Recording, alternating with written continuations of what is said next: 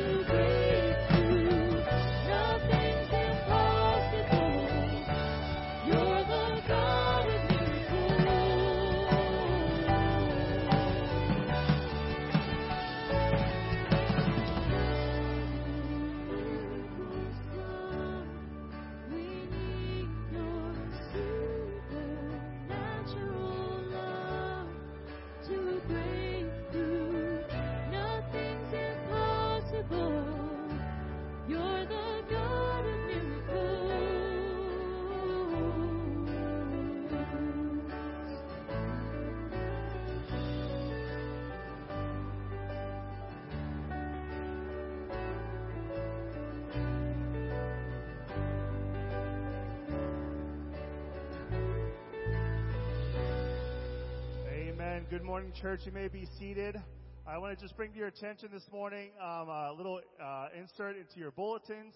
Uh, we have the Charles Billingsley concert coming up here December fifteenth and sixteenth. That's going to be at seven o'clock here in the auditorium. Uh, if you have not purchased your tickets yet, there's still a little bit of time. Uh, if you go online, uh, you can sign in at C R S M I N dot com. And that happens to also be the um, discount code, C R S M I N. So you get discount code on your tickets. Um, we're just asking you to just grab this pamphlet, buy a ticket, buy one for your friends, buy one for your families. Hand this pamphlet out. Um, just help share the joy of this season uh, with them and just the love of Jesus Christ. Um, with that, we have a short clip of the Charles Billingsley video here.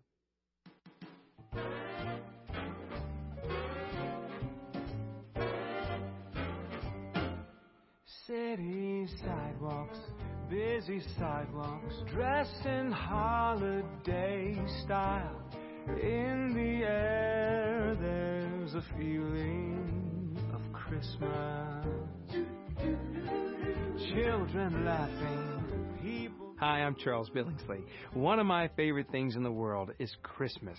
And you know what? I love the Christmas music. So if you like Christmas music, I got a treat for you. We are here at East West Studio in Los Angeles, where people like Frank Sinatra, Whitney Houston, John Mayer, a long list of people have recorded some huge hits. And I'm thrilled because we're doing this in a very special way.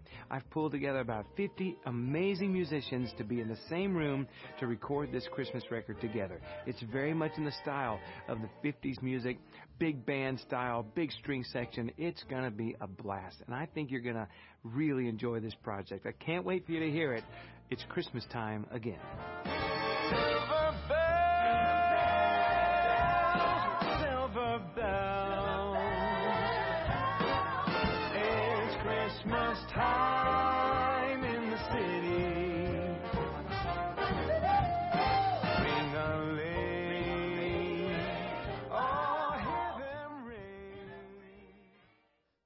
I'm not going to sing. Don't worry. I promise. Man, that guy can sing. And listen, he's going to be here at our church on the fifteenth and the sixteenth of December. Listen, get your tickets. This is going to be a great two nights, and uh, there's going to be dessert afterwards. It's Christmas time, Christmas songs. It's going to be getting into the spirit of Christmas. And here's the bigger point. We're going to be sharing about the love of Christ. And so I encourage you, grab this invite, grab this invite in your bulletin and invite someone to join you.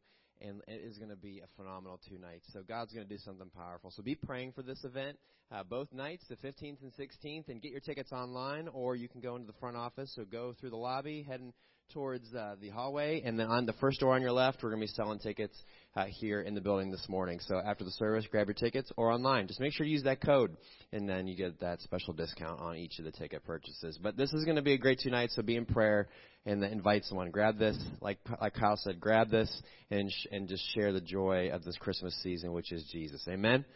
And so that's going to be the fifteenth and sixteenth. And then, church, I want to let you know a few things more. Uh, that we have our Christmas Eve uh, candlelight gathering is going to be on the two p.m., four p.m., and then six p.m. on Christmas Eve. So plan to join us. And then Christmas Day at ten a.m. So ten a.m. on Christmas Day, and then New Year's Day, we're going to be having our, uh, our our Sunday morning gathering at ten a.m. So Christmas Day and New Year's Day, ten a.m., and then Christmas Eve, two, four, and six. So we look forward to seeing you on those three days and just celebrating Christ like we do every single weekend, and we're going to be just talking about the birth of Jesus, and we're going to be celebrating the new year uh, with our Savior. So it's going to be a good, just an awesome time as a church family, and we look forward to seeing what God's going to do. Um, at church, I want to say thank you for your giving. Thank you for being faithful and giving unto the Lord, giving through the boxes, the mail, and also online for just being faithful on all that God is growing us and growing us to, to be stewards of all that He's given us financially. And so thank you for being faithful in that. And uh, also for the birthday gift of Jesus, our goal is uh, is one hundred thousand dollars, and we are praying that God would provide uh, for the needs of these missionaries and organizations. And at this time, one of the missionaries uh, on the birthday gift of Jesus is Jeff and Arlene Berg. So would you welcome Jeff and Arlene Berg? They're going to be sharing an update. Yeah.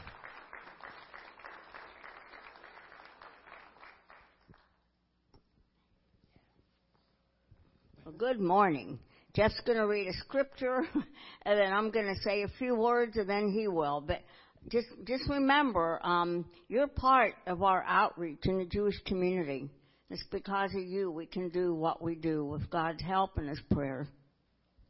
Yeah, it's so wonderful to report to the home team.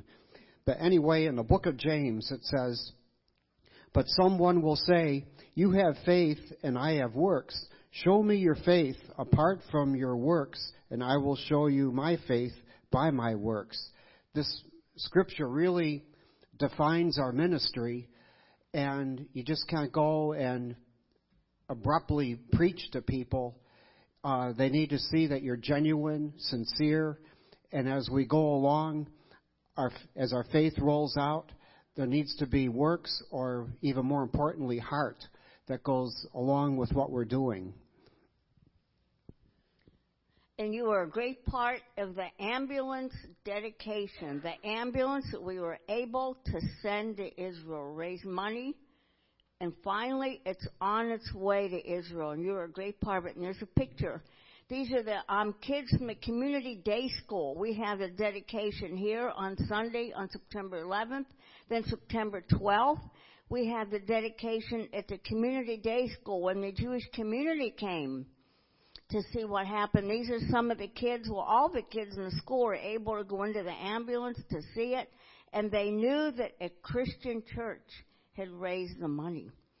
And their um, teachers um, uh, told them to write notes of thanks and send it to the church here. And we got them all, and we showed them to cross to the um, Canopy kids. And the kids on December eighteenth are going to be writing little Hanukkah greetings back to the kids. So we're going to have a connection with the Jewish kids in the community. So, and they're going to be able to show them the love of Christ. So just pray for that. And then not only that, but people within the community um, saw what happened and the ambulance and the love that was behind it. And we have a friend who's um, pretty prominent in the community, and she keeps saying this to us. And we know she knows what the answer is, but she can't come to grips. She says, "There's something different about you, and I can't put my finger on it." She knows, she knows what it is. Pray that you'll come to grips with it. Not only that, but um, men in the community will also. And she knows our church has something different, too. You do about you. And so pray that you'll come to grips with it. So just thank you for your part here and the dedication we had on Sunday. And not only did we um, have the director of the A F M D A, the, the um, sponsorship of the ambulance from um, Chicago, he was here for part of the dedication, a co-worker, and her, the co-worker's daughter. Tell him about Eden. She's a young lady in her twenties. She was here sitting in the front row, raising, had her hands raised, praising the Lord. And uh, as Arlene's friend said, she can't figure us out. We're still trying to figure her out, too.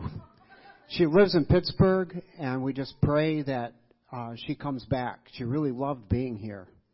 But I just want to add, too, it's so thrilling to see our church in the uh, Pittsburgh Jewish Chronicle, in the Jerusalem Post, and in the Times of Israel. That means a lot. And um, it's no, it's great to be known for good things. And it goes a long, long way. And it helps us in a great way as we, again, share our faith. And really what we're doing sends just a, just a very warm message of Jesus uh, into their lives.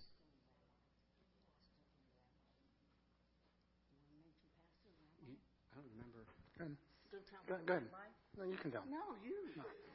You're the one that's leading us.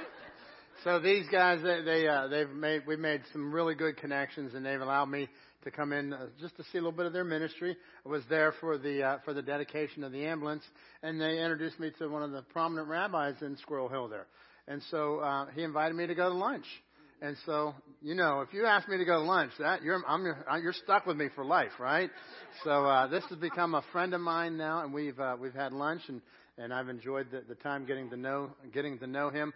And I'll tell you what he told me. He said he's known known the Bergs for thirty years over there. They've been doing this for thirty years. He said, "I wish we could have more Bergs." Wish we could have more Jeff and Arlene Bergs to come in. Let's thank God for that. That's powerful. And uh, so that they have, uh, we have made a, a, a big impact on the community over there.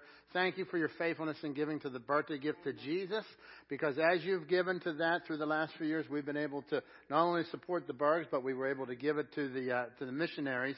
Uh, I'm sorry, to the ambulance fund and to the missionaries. And look at our update there. We're at thirty-five thousand. Man, let's thank God for that. We're we're moving forward. All right. So I want to encourage you to continue to pray about your part. Take the uh, the insert and the bulletin. Those are in there every week so that you can be praying over them, asking the Lord, what would be my part? And so my wife and I, we asked the Lord, what would be our part? And we asked the Lord to provide it. And so as the Lord provides, we're able to give unto the Lord. And God has been doing that. God has been providing, and we've been giving. So we're thankful that we can be a part of this. And we're just a small part. And but when we all come together, it's a big part, isn't it? That's what God does. So I want to encourage you to be praying about your part. So, Jeff, would you lead us in prayer and just ask the Lord's blessing on uh, on these the ministry that you guys have had? Like our church, uh, Crossroads Ministries, is mentioned in the Jerusalem Post. I mean, can you believe that? That's amazing. And uh, I thank God for the big impact we can have from, in, in the hand of the Lord. Amen? I'll just share one quick thing. A year ago this time, you helped pay the ambulance off.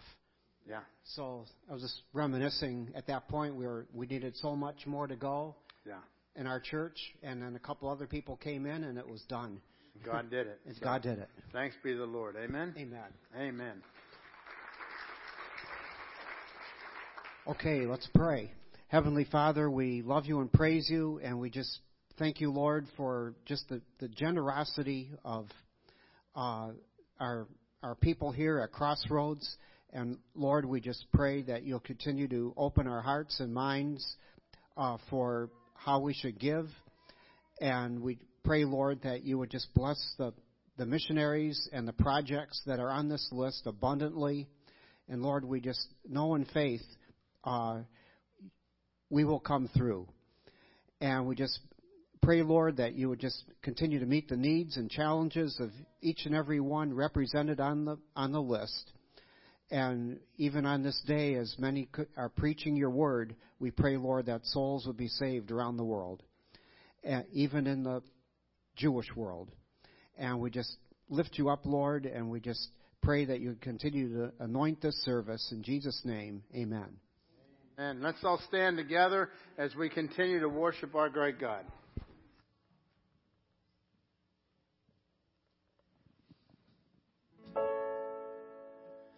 How I long to breathe the air of heaven, where pain is gone and mercy fills the streets, to look upon the one who bled to save me and walk with him for all eternity.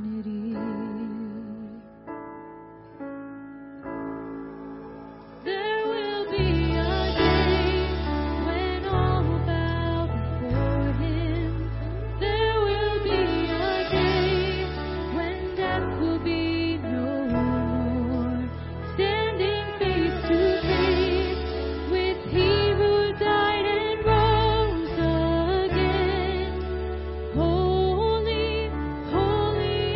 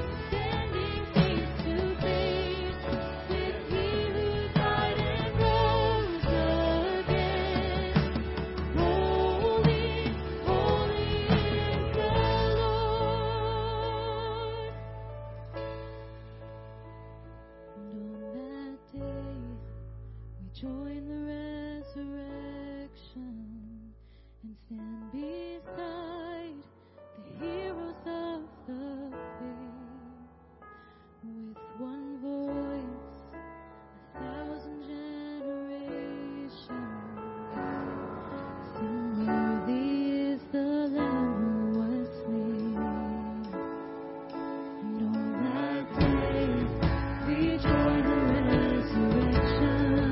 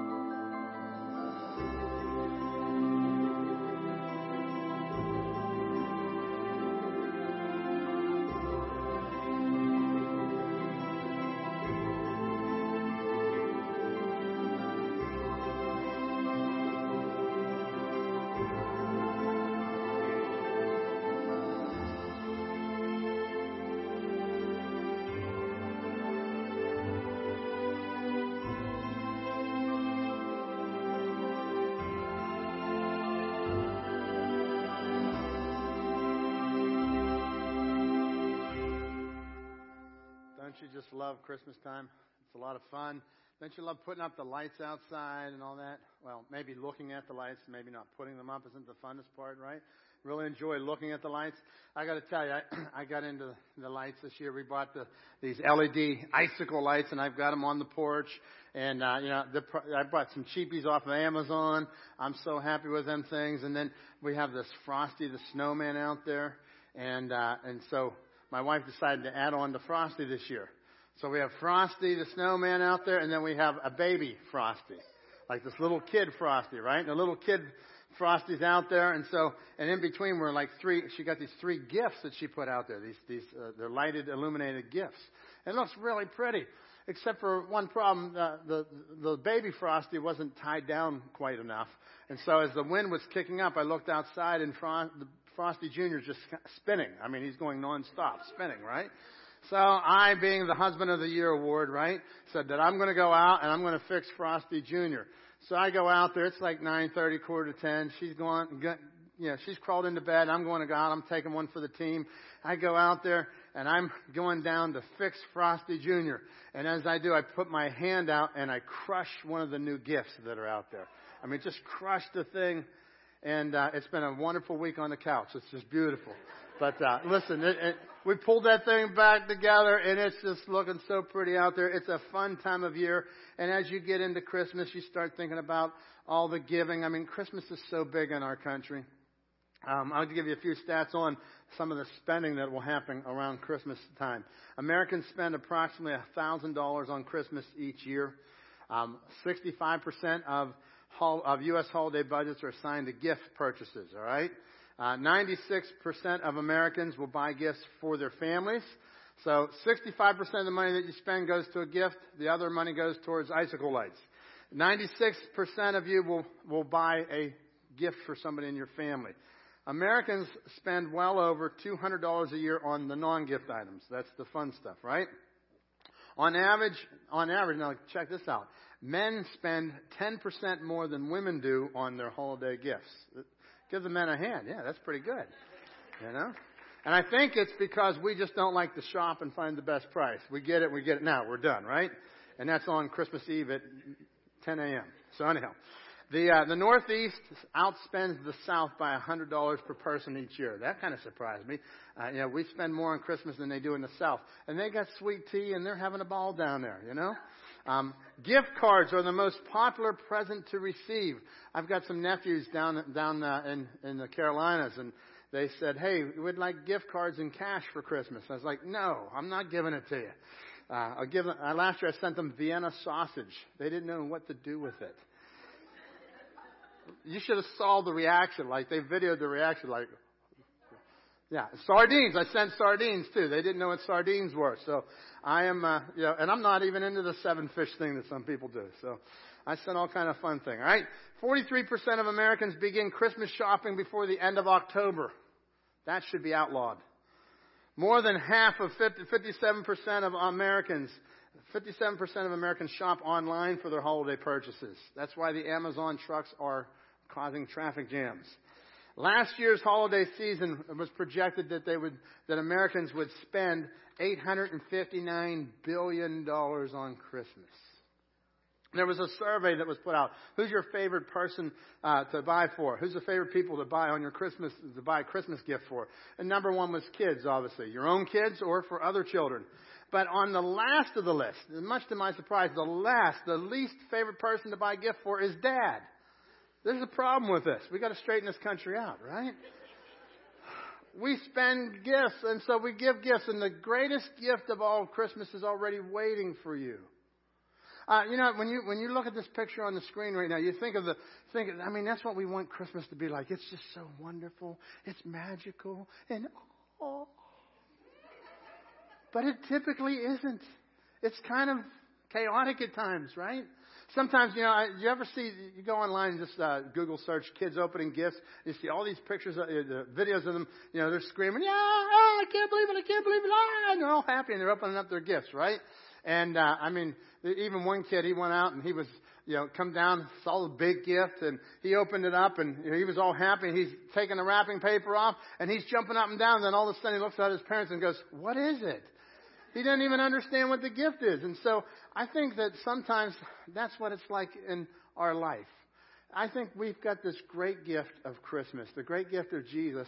This is the gift that is waiting for you, and you don't even realize how powerful it is. You don't even know what it really is. Like sometimes people give you a gift, and, and you're like, oh, that's nice. And then you go home, and, and you read the directions on the box, and you're like, oh, that that is nice. Oh, I really under wow, that's really a nice gift. But it takes you sometimes a while to come to that. And that's what we're going to look at with the gifts of Christmas. We're going to look at Matthew chapter two, beginning in verse one, and we're going to look at the uh, at the gifts of Christmas from the uh, from this passage here. We're going to look at three gifts. They, they, they brought gold, frankincense, and myrrh. And today we're going to look at the gift of gold. And what, what does this signify to us? Because as you as you get a gift, uh, it, it, it, it, you're, when you give a gift, you're thinking of the giver. Matthew chapter two, beginning in verse one. Now, after Jesus was born in Bethlehem of Judea, in the days of Herod the king. Matthew chapter one gives us the birth of Jesus. Matthew chapter two says, now, after he was born, during the days of King, uh, king uh, of King Herod, during the reign of King Herod, wise men from the east came to Jerusalem. I want you to catch this because it is there is a, a time that has passed in here. This this is not an infant now. Jesus is not an infant at this point. He's more like a toddler. It's probably, most scholars believe that it's anywhere from a year to two years since Matthew chapter one. So we're, you know, he's he's at least a toddler, you know, running around now. And so it says that during this time, the wise men came from the east. The word in the scripture for the east is uh, in, in the in the Greek is, means rising. So it's talking about the rising. They came from the rising. When the sun comes up, it comes up in the east. So they're saying that the sun, uh, from where, where the sun comes up, these people came from the east uh, to Jerusalem, saying, "Where is he who has been born King of the Jews? For we have seen his star in the east, and we have come to worship him." Now, there's a, there's a bunch of misconceptions about the about these wise men. Typically, you have a picture like this here, uh, the three wise men uh, that's coming up here. We'll put that picture up. You think of the three wise men, and they came on these three camels, and it just looks so wonderful. And uh, and they are there at this, at, you know, they're at the manger. You've got the shepherds. You've got everybody. I think the next picture, I have a picture of our manger at home here. This would be the picture that, you know, we would typically set up. You've got your, you've got Mary and Joseph. You've got the baby. You've got the three kings. Did, did you ever sing that song? We three kings of Orient are, right? So we think of this. Well, the scripture doesn't say anything about them being kings. And we, we've kind of got a little bit of this this uh, culture that's kind of told us, and, and we think that there were only three. Like we've got in our mind that there were just three camels that came along and they brought their gifts. Well, that's because it says gold, frankincense, and myrrh. We just kind of made this assumption. But I want you to catch this. The text does not say that they were kings from the Orient. It says that they were the wise men. They were the king makers. These were the people that would advise the kings. These were the people that were the spiritual advisors. And they were likely from Persia and, and Media, ancient Persia and ancient Media, uh, the Medes and the Persians. Um, they did not come on Christmas night. It wasn't there. They weren't there whenever the shepherds were there. Jesus was a child when they came. And so we begin with the gift of gold, frankincense, and myrrh. And so today we're going to talk about gold, and we're going to talk about this fact that gold is, was a gift for a king. That's the first part in your notes. Gold was a gift for a king. I want you to think about the, uh, the a little bit of the, the myths and the legends of the of the wise men. Many people throughout the years believe that they were descendants of Shem, Ham, and Japheth, surviving families after the flood. Okay, the surviving families, they were they thought that that was their descendants, and that's why there were three wise men. Other people thought, uh, other people throughout the years gave them names, and you may have heard these names: Caspar, Balthazar, and Melchior. They were given to them, and they were from different countries, from Arabia, Ethiopia, and Tarsus. Um, by the twelfth century, there was a, a German bishop named Renald of Cologne, Germany. Renald of Cologne. And uh, Renald, he claimed to have found the skulls of the wise men. Now, can you imagine this? Interesting that he found them in Germany, isn't it? Uh, and he said that he dug up, uh, he said when he dug up the skulls, he knew that it was them. He knew that it was the wise men because he found their skulls because their eyes were still in their sockets and they were fixed towards Jerusalem. And I'll tell you what, there's just so many myths. So many myths out there about this stuff. We have the scripture that tells us it was wise men that have come from the east. Uh, the uh, remember the kids, you know, when, when you teach Sunday school class downstairs, you hear all kind of interesting things. You know, the kids will you know, you'll talk to the kings, and the kings will uh, the kids will tell you different thoughts. Um, so one Sunday school teacher said this. He asked he asked his kids in his Sunday school class. Um, he said, "What do we call the three wise men?" And the kid re- responds, trying to say magi, says, "We call them the three maggots." And uh, and then then they followed up with another question. He said, what, what did the magi bring the first child? And then another kid raised his hand and said, I know, I know, gold, Frankenstein, and Smurfs. And, uh, you know, as you go through this, there's a lot of things that we pick up through the years. You know, even, even in our singing Silent Night, Holy Night, one of my favorites. I love Silent Night, Holy Night. But the night that Jesus was born, there was nothing silent. There was a lady screaming, giving birth. If you've ever been around a lady giving birth, you know there's nothing silent about it.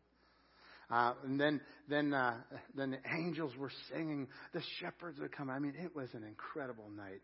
But I still love Silent Night. It's just a beautiful night because after after all that was done and she settled down, and you think of the beauty of what God had done. The, the wise men in the Greek means magi. So the, the wise men there, we'll go to that verse there, verse two there. I'm sorry, verse one. The, the wise men from the east. That word there is, that, what it means is magi. They were they were from the east, and uh, and what he says here, that, uh, that this, these were the people. Magi is where we get the word magic or magistrate. It's the root from both of those. And so these were the ruling people. These were the wise people. They were a priestly caste of the Medes, and uh, and they were from uh, from Parthia and Mesopotamia. And so I think I even have a map in here just to show you where the the distance that these guys would have come. Over in what would be modern-day Iraq and Iran is where they would have come from, from the east. And so they make their journey to Israel. They make it on camel, if you will. And as a, as a camel as, as a camel would travel, you could get eighteen to twenty-four miles a day out of a camel. They were skilled in philosophy and science. In, in science, they were skilled in science and philosophy, and they became known as men of wisdom, and they were interpreters of dreams. We see our first first look at the uh, at the wise men actually in the Old Testament in the book of Daniel. The book of Daniel talks about wise men. Now look at the map there. You see the this is talking about the deportation whenever they came and, and Babylon took over Israel. And if you look on the map there, Babylon is uh, is is kind of in Iraq there, along that border of Iraq, uh, between Iraq and Iran, right in that area. So the, uh, Israel was taken captive, and they came in and they took all the wise people of Israel, and they deported them, all the all the important people. It'd be like if we were taken over by a foreign country. They would come and they would take all of our most important people, all the scientists, all the smart people, all the all the, uh, the you know the head dogs of our country. So that's what they did in, when the Babylonians took over Israel. And they took over the Daniel. You remember Daniel, Shadrach, Meshach, and Abednego? They took Daniel out. And so Daniel was out there. He's held captive under the Babylonian Empire. He's far away from home. And what does Daniel do? He lives for God. Daniel stands up and he continues to live for God. He continued to read the scriptures. He continued to pray.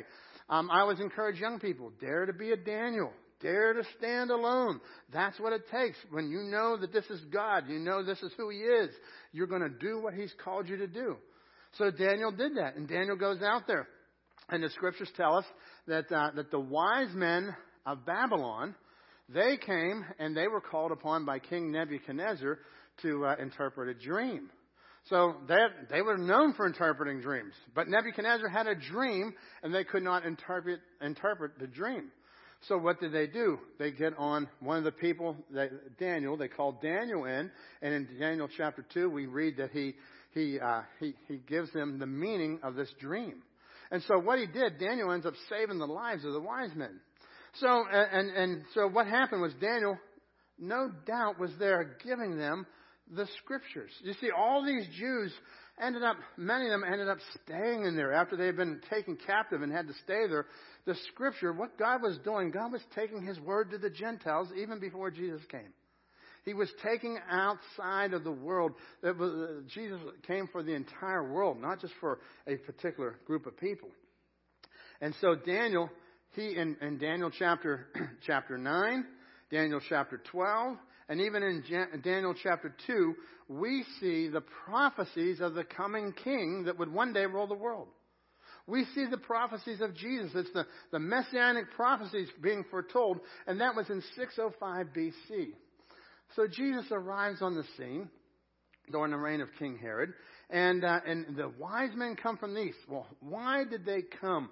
What caused them to come? Obviously, it says that they followed the star. But why would you just follow a star?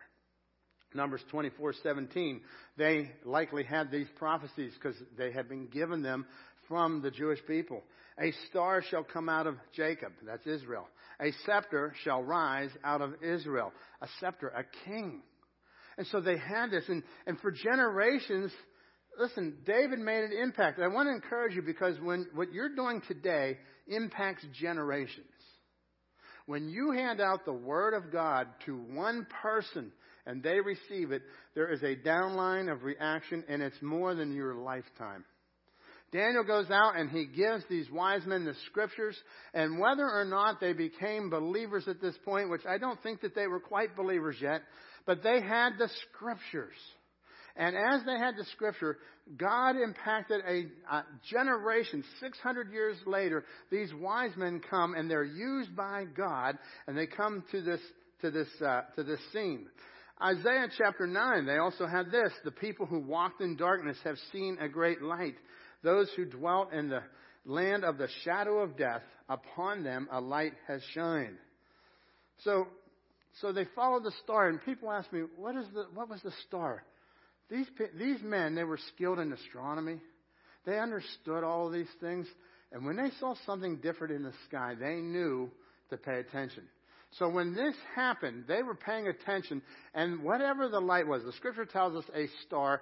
The word star there means a light, a light from above. When you look at the Old Testament, God would often use light to guide his people. You look in the, in the wilderness, he would he used light to guide them. The pillar of fire by night, there was light. Whenever Moses went up to the burning bush, there was light. God often uses light, and I want to encourage you, the light that God uses today is not something you look for in the sky, but it's something that you look for in his word. He gives you his word, and that guides you. That light brought those people all the way to the very house, the scripture says. Here's the point. Even foreign pagan worshipers understood that somebody significant had been born King of the Jews. So they come with a question. And their question is, where is he, born King of the Jews? Verse three, when Herod the king heard this, he was troubled, and all Jerusalem with him. When Herod the king was troubled. That word troubled there is uh, tarasso, and it means greatly perturbed, highly agitated, deeply troubled. You've ever been troubled? You've ever been distraught? You've ever been like, okay, this is not good, and when it just wrecks your soul? That's what happened to King Herod. So here's this wonderful scene. The baby had been born. It's a year or two later now, and now we're asking ourselves, what's going on here? Why is Herod so upset? And it says all Jerusalem troubled with him. Do you know why Jerusalem was troubled? Because when Herod was troubled, everybody was troubled. It's kind of like your house. You ever say, you know, if mom is happy, everybody's happy? I don't know. We say that in our house. And let me tell you, if Herod was happy, everybody was happy. But when he wasn't, nobody was happy. He was troubled. Herod was a, a crazy guy. He was absolutely insane. They come to him and they said, where is he that's been born King of the Jews? And let me tell you why he was so threatened, because that was the title of Herod. He was known as the King of the Jews. Let me give you a little bit of background of Herod. Herod himself was not Jewish. He was an Edomite. Uh, he came from modern-day Jordan, uh, east of the land of Israel. And the way that he rose to power was his dad. His dad, who was Herod Antipater, Antipater had done a really good job, and he had made really good connections with Rome. So they gave Judea to Herod Antipater. And when, when he died, when his dad, so this was Herod the Great, when Herod's dad, when Antipater died, Herod the Great now becomes king. And Herod is a uh, Herod the Great is a, is a very jealous king. He could not take any competition. Um, history tells us that he was cruel and that he was paranoid. For example, let me give you one story here. His, one of his wives, Mariamne, had a brother. His name was Aristobulus. Aristobulus was a Jewish high priest. So he had married a Jew, but he himself was not a Jew. So his brother-in-law, Aristobulus, was the Jewish high priest, and he was well-liked among the people. And the people loved this guy. But one day, Herod becomes jealous. And jealous is, he, Herod can't take it. It's his own brother-in-law. And he can't take the thought that, that the people might like him, might like his brother-in-law more than him, the king. So what does he do? He has him drowned. He drowns the guy. He makes sure that he gets drowned. He puts on a big funeral. He puts on a big cry. He makes it makes it look like he's very sad. And then after the funeral, what's he do? He takes down takes down Mariamne, and he takes down Mariamne's mother. I mean, he just, he could not handle the competition. As a matter of fact, it was said it is safer to be Herod's pig than it is to be Herod's son. Herod was so vicious that even on his deathbed, he was, he was knocking people off. Uh, they said that uh, he knew that nobody would cry when he died, so he ended up killing, having a bunch of other people killed in the final weeks of his death so that he would make sure that somebody was crying when he died. This is a terrible... He was a terrible, terrible king. He was a terrible, uh, terribly jealous. Uh, let me just read to you here. This is from Josephus. Josephus said this. He said, he did not permit the citizens either to meet together or to walk or to eat together, but watched everything they did, exhorting them to always be at work. He had spies everywhere. He would he would often put the, put on the clothing of ordinary citizens and mix among the multi, multitude at night, asking them what they thought about Herod and his government. When they answered with criticism, they were punished severely or even brought to the citadel, uh, Hyrcania. Uh, both openly and secretly, they were put to death. So Herod was Herod was threatened. As a matter of fact, you read on in, in Matthew chapter two, Herod ends up putting out a decree that he would kill all the uh, the males, two years and under. That's how we know that Jesus had to be somewhere between one and two years at this point. And, and so, listen, we have a guy that was troubled. He was he was uh, he was against this new king. He could not stand this. Well, read on in Matthew chapter two, beginning in verse four. When he had gathered, when Herod gathered all the chief priests and the scribes of the people together, he inquired of them, and they were uh, he inquired of them where the Christ was to be born.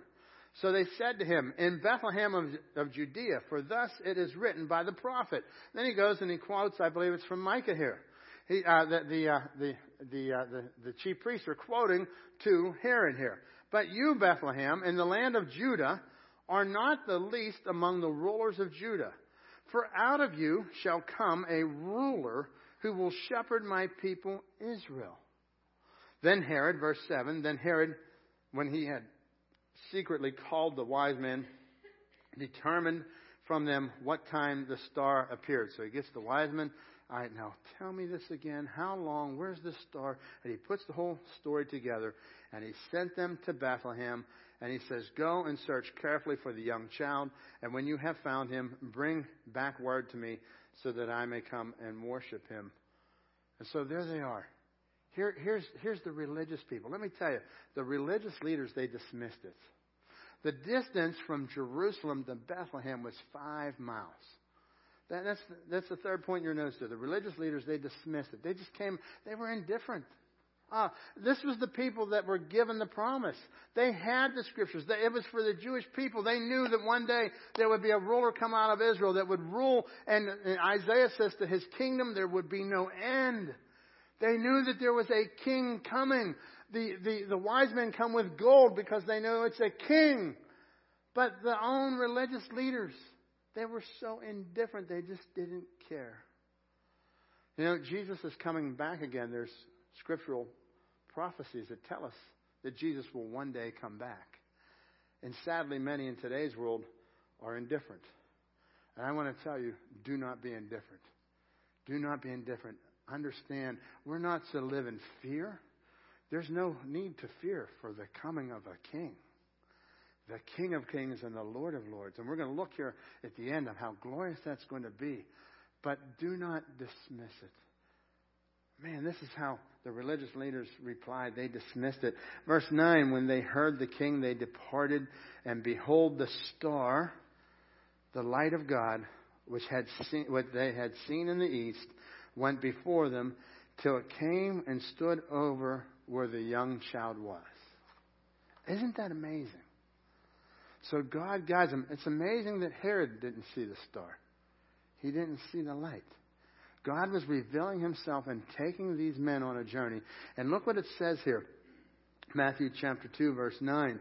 When they heard the heard when they heard the king, I'm sorry, continuing on that verse there. When they saw the star, they rejoiced with exceeding great joy. We'll go to verse ten. Now now continue on. I'm off here. When they heard the king, they departed, and behold, the star which they had seen in the east went before them, till it came and stood over where the young child was. Verse ten, when they saw the star, they rejoiced with exceeding great joy. And verse eleven, when they had come to the house, when they had come into the house. Remember, they're not at the stable anymore. This is almost two years later, one to two years later. This is a, now a toddler.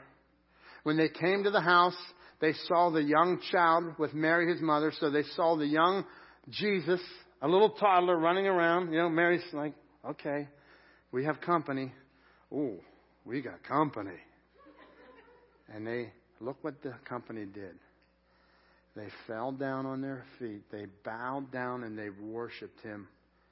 And when they had opened their treasures, they presented gifts to him, gold, frankincense, and myrrh. And today we're looking at this gift of gold. What is this gift of gold? What, what was this all about? Well, in the Scriptures, we see gold mentioned in the Scriptures three hundred eighty-five times. More than any other metal, it's considered to be the most precious of all metals. I think today we may have discovered one or two more metals that might be more precious than gold. But I'll tell you what, gold is still pretty precious, isn't it? I mean, you know, they say diamonds are a woman's best friend, but golds are even better, right? Get your get your wife a pair of gold earrings or a gold necklace for any occasion. You're going to be she's going to be very happy, right? She enjoys that. Gold was the gift for a king.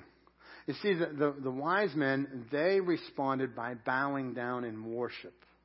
They bowed down in worship. And I want you to catch this. Before you give your gift, give your heart. Catch that. Before you give your gift, give your heart. And if you're struggling to give your gift, it's probably because you're struggling with something in the heart. Man, when you get in the presence of the King and you give him your heart, man, everything else that you have comes behind it. Man, it's like you struggle. Oh, man, I can't, you know, I worked hard for this. God gave you everything that you have. When you give God your gold, the reason you may struggle to give God the gold is because you haven't given him your heart yet. You may have known about God. You may have known this story for all of your life. Maybe God's speaking to you today to give your heart to God. Like, really, because when God has your heart, he gets everything. The heart is the center of everything. You know, when, when it's, it's like, man, if you struggle with this, let me tell you, the struggle is not with the cash. The struggle is not with the gold, not with your time, not with your talent. The struggle is with the heart, bowing down to him as King. They came and they brought a gift of gold, frankincense, and myrrh. The gold was the gift given to a king. The church, her, the church historian Tertullian in the second century believed that by giving Jesus the gift of gold, frankincense, and myrrh, it was the fulfillment of Isaiah sixty, verse five, that reads this, "The wealth of the Gentiles shall come to you." I want you to think about that. This gold, they come in and they give them the gold. We'll put the picture of the gold up there. They come and they give the gold. As they come and they give the gold, here's, here's this young family, a very poor family. You know, whenever you're starting out your family, you're pretty poor, right? That's, and we're still pretty poor. But anyhow, listen, when you're first starting out, man, everybody remembers, oh, that first apartment that we lived in. I can't believe my husband made me live in that place, you know. And you have all these stories, right? Because you're pretty poor. Mary and Joseph, they were pretty poor. As a matter of fact, whenever they went to uh, to offer Jesus at the uh, for for a um, for a dedication on the seventh day, they were able to use the the provision for the poor. The provisional sacrifice for the poor was two turtle doves. And they come and they, they take these little doves and they, they offer them for the sacrifice. Why? Because they had no money. They had nothing. And so here they are. They're trying to trying to live. They've got Jesus. I mean, Jesus comes in a very humble way, right? And now they've stayed in Bethlehem for a year, maybe two. And and now these kings come and they offer them. They get down on their knees and they give them gold. And I want you to think about this young family. Herod is going to come out here in just a few weeks. And Herod's going to say, hey, we're going to wipe out all the little babies, two years and under, all the baby boys, two years and under, because he didn't want anybody to threaten his kingship. And as he does that, he makes that edict. What happens? People have to flee. Mary and Joseph, as we read on, we know that they fled down to Egypt. God brought them gold. It could have been that the gold financed the trip. That they were, now they had resources to go. Look at how God puts all things together for his glory. In your life, I want to remind you, God is always working and putting things together in your life. And you say, I don't understand what God's doing. Well, God was thinking about the birth of Jesus before Jesus was ever on the earth. Thousands and thousands of years before that. God had it on his mind, and God said, okay, and I'm just going to happen to have these guys come home on the east and give him gold. And God did that. When Jesus died on the cross, above his head, we read in Matthew, there was a sign that said, this is Jesus of Nazareth, King of the Jews. He's the King. Revelation tells us this. Revelation nineteen sixteen says that when he returns, he has on his robe and on his thigh a name written, King of Kings and Lord of Lords. King of Kings and Lord of Lords. Do you see? This is the King. When Jesus was born, this was the King. And we see this by the gift that was coming to them. You know, whenever you give a gift, you're always thinking about the giver. Man, I, you know, you give the gift, you, you you think about the giver. If somebody is into sports, you don't give them tickets to the Nutcracker, right? They may not enjoy that too much. Like, you know, if they like really love hockey games and, and Steeler games, you get them the hockey game and the Steeler game tickets. And if somebody's really into the ballet and the Nutcracker, you get them the ballet and the Nutcracker tickets, right? Well, this is what was happening. This tells us about who this is. He's a king. The King of Kings and the Lord of Lords. And so my question is this. How are you responding to the King? How are you re- responding to Jesus? Oh, he's the King of Kings and the Lord of Lords, but do you worship him? Have you bowed down your heart yet? You know, you may know all about God. You may know all about, you may have read the Bible from cover to cover. You may have studied it well.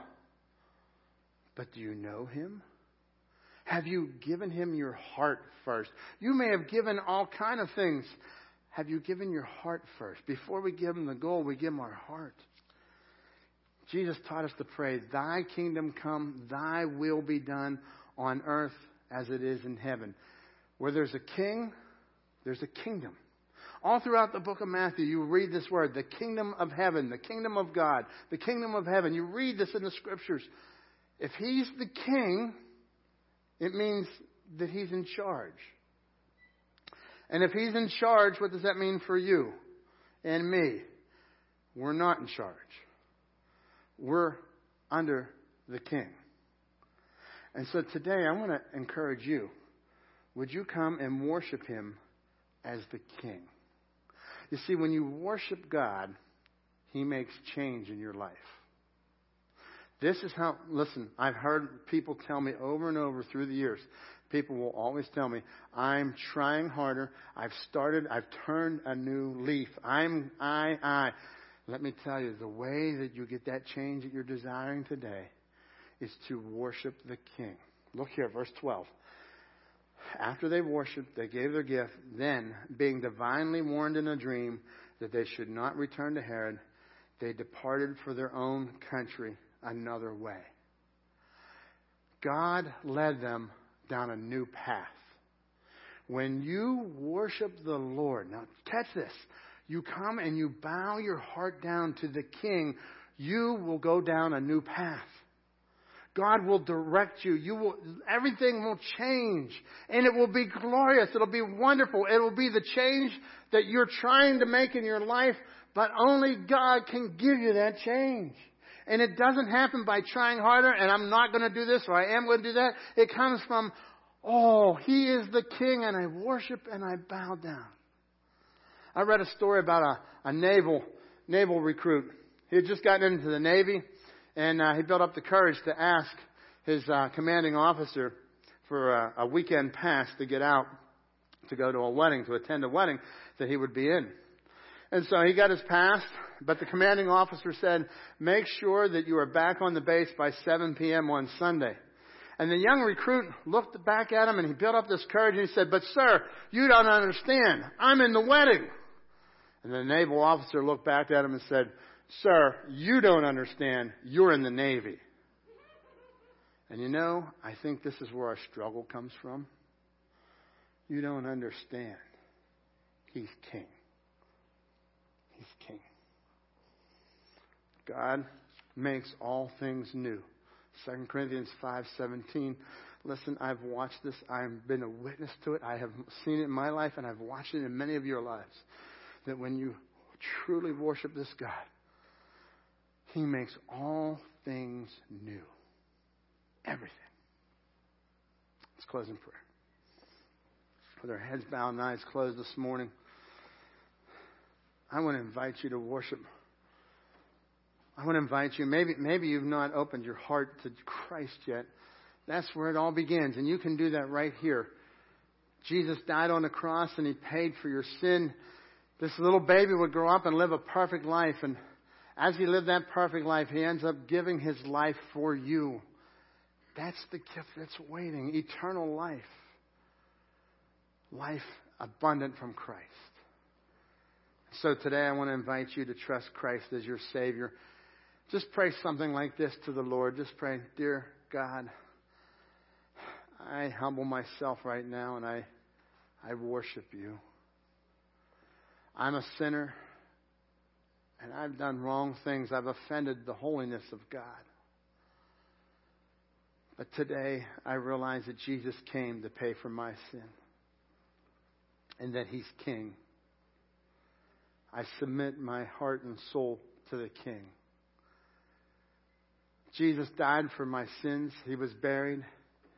And he rose again the third day. And I invite you, Jesus, into my life right here, right now. And for others this morning, maybe God's been talking to you about a number of things. Maybe God's been talking to you about that heart thing. Maybe you struggle with many things in the Christian life because it's a heart issue. Because once the heart is taken care of, streams of living water flow from that heart, the Scriptures tell us. You will find the streams of Christ flowing through you. It'll be transformation. God will allow you to give your gold. I want to encourage us as a church. Have you given your gold, the gold of your life to Jesus? Your time, your talent, and your treasure. We give them to God. But before we can give them, oh, we'll be stingy, we'll be scared, we'll be, we'll be afraid we won't be able to make it if I give that to God. But before we do that, we must first give him our heart. And then you'll be surprised at the gold you'll give God. You'll be surprised at the time, the talent, the treasure you give him. You'll be surprised at the joy you'll find in giving to the Lord because you're worshiping the King. Father, be with each person in this room and watching online today as we open our hearts and we realize you are God, you are great, you are the King of Kings and the Lord of Lords. And God, we bow down and we worship you. And God, as we give, we give to you because you are the King. And we're so thankful that we can be living in your kingdom, Lord, that we are part of your realm. God, we're so thankful that not only are we part of your kingdom, part of your realm, but we have your will, Lord, not my will be done. In Jesus' name we pray. Amen. Let's stand together as we sing our closing song of worship and worship the King of Kings.